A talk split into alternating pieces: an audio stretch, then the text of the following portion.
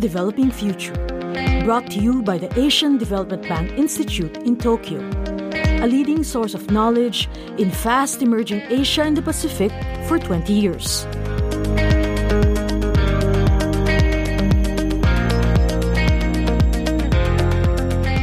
Developing countries are relatively well positioned as they expand their energy capacity, with a banquet of climate clean, sustainable, and renewable sources to choose from, while developed countries try to overcome centralization and replace long established fossil and fissile sources bound up in laws and regulations, a French energy expert says. Magali Dreyfus, a visiting fellow at the National Graduate Institute for Policy Studies in Tokyo, told the Asian Development Bank Institute that developed countries are looking at ways to step back from reliance on nuclear energy, oil, and coal, and to overcome legal and regulatory impediments to restructuring their energy mix.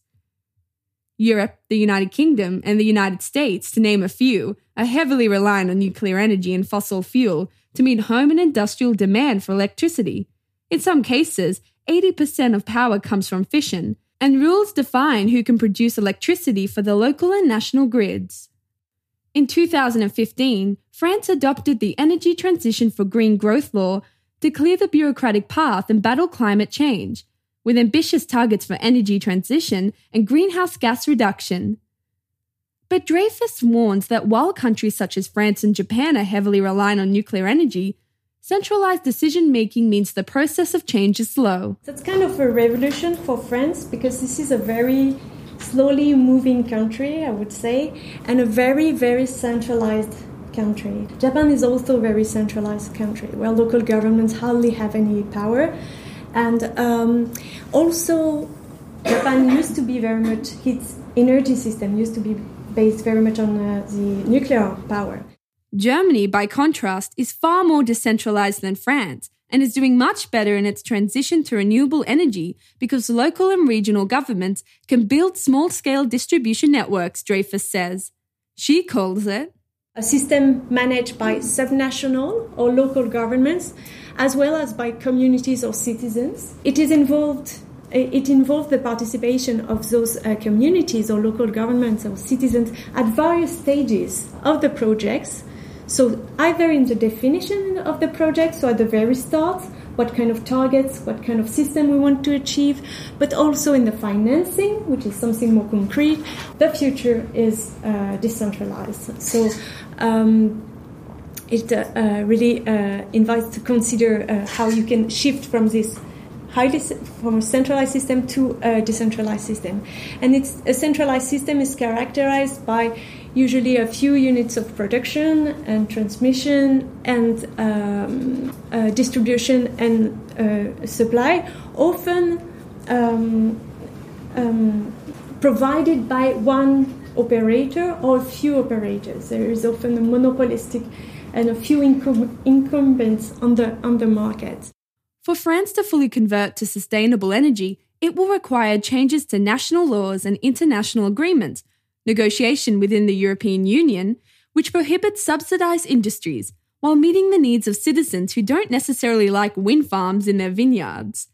It will also require national and transnational partnerships because energy is becoming a huge international issue. That's mostly relevant maybe for um, uh, developing countries or countries where you don't have yet universal access to energy. And in fact, energy decentralization is often there presented as a way to get very quickly uh, a system which provides energy. So it doesn't require so much investment as building up power plants, as uh, setting up a very centralized and big uh, system. So uh, in many places, this is uh, presented as a cheap and quick alternative to provide energy to, to the people. So, of course, this is a completely different setting from France or Japan, but um, this is something to keep in mind. Energy decentralization is also in the uh, discourses of many development ag- agencies, actually.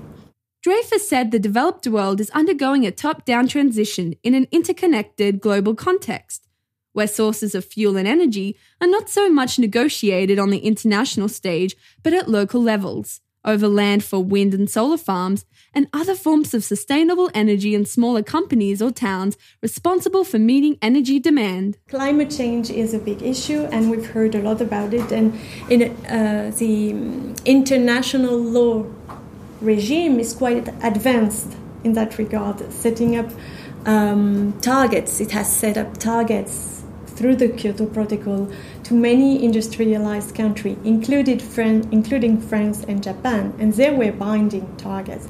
So it really somehow um, affected also their energy policy. Um, so yeah, no need to recall because fossil fuel, fossil fuel is related to the level of greenhouse gases that you have in the atmosphere, which warms up the the, the, the Earth, the global climate.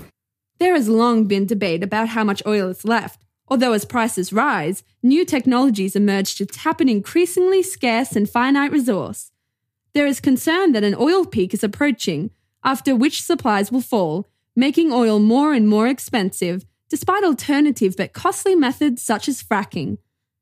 Oil importers will become more and more vulnerable to manipulation by some exporters. The, the nuclear, of course, is also um, very much contested for uh, security concern, environmental concern, uranium availability, we don't know so much, but and economic viability. And then I would just mention this World Nuclear Industry Report, which basically says that nuclear is um, outdated now, that um, it's pointless to invest in it, and that actually investors have withdrawn already from nuclear. And basically, nobody well, China is still very much uh, still uh, um, constructing uh, and set, starting up reactor, but uh, most of the countries are trying to withdraw from it, and that's a comparison of uh, nuclear growth capacity and production respect to renewable energy, wind, solar. So um, just, I mean, the, the curves uh, talk for themselves. Just shows that, yeah, in fact, it's very much. Um, for, from an economic perspective, maybe it's uh, better to focus on renewable energy. Simply turning off nuclear reactors and shutting down greenhouse gas producing power stations is not a solution. Energy demand is constant and growing, and as one source of power is taken off the grid, another one has to replace it. Uh, in terms of uh, reducing greenhouse gases, uh, you can see it's going to be it should be reduced by 40% in 2030 the ratio of renewable energy in consumption should uh, grow, uh, improve, improve, increase to 32% by 2030, uh, which should uh, improve energy efficiency also, and reduce the share of uh, nuclear in electricity. So currently it's 75% uh, more or less, and in 2000, in 2025 it should be 50, which is easy it's kind of easy to shut down nuclear energy, but then you have to to substitute the, the, the, lack of power. So that means that actually the renewable energy units should increase because we don't want to import uh, fossil fuel energy. Dreyfus says getting local governments involved in sustainable energy production provides economic and social benefits, such as job creation to their locales. Popular support is there for sustainable power, which should remove obstacles from citizens' groups who routinely object to new fossil fuel or nuclear projects and wind farms, which can now take nine years to be approved. Financing remains a major issue, she says. A premium should be given to those new uh, actors on the market in order for them to be, again, sure that they would get uh, money and for them also to be able to attract investors in the project because small producers or, or often have problems um, attracting uh, investors in France, as and, and, I think it's a global trend. Energy decentralization is gaining momentum, but for different reasons. So maybe in developing country, as an immediate solution to get uh, energy uh, access for uh, people who are isolated, but in a more um, industrialized countries, that's also um, a way to empower the citizens and to um, answer um, environmental issues. That was Magali Dreyfus, a researcher at the French National Centre for Scientific Research since 2013 and affiliated with Centre of European Research on Administration, Politics, and Society, Lille University. She is a visiting fellow at the National Graduate Institute for Policy Studies in Japan. This has been Asia's Developing Future, brought to you by the Asian Development Bank Institute in Tokyo. See the show notes for the transcript and related material. For more information about us, please visit adbi.org.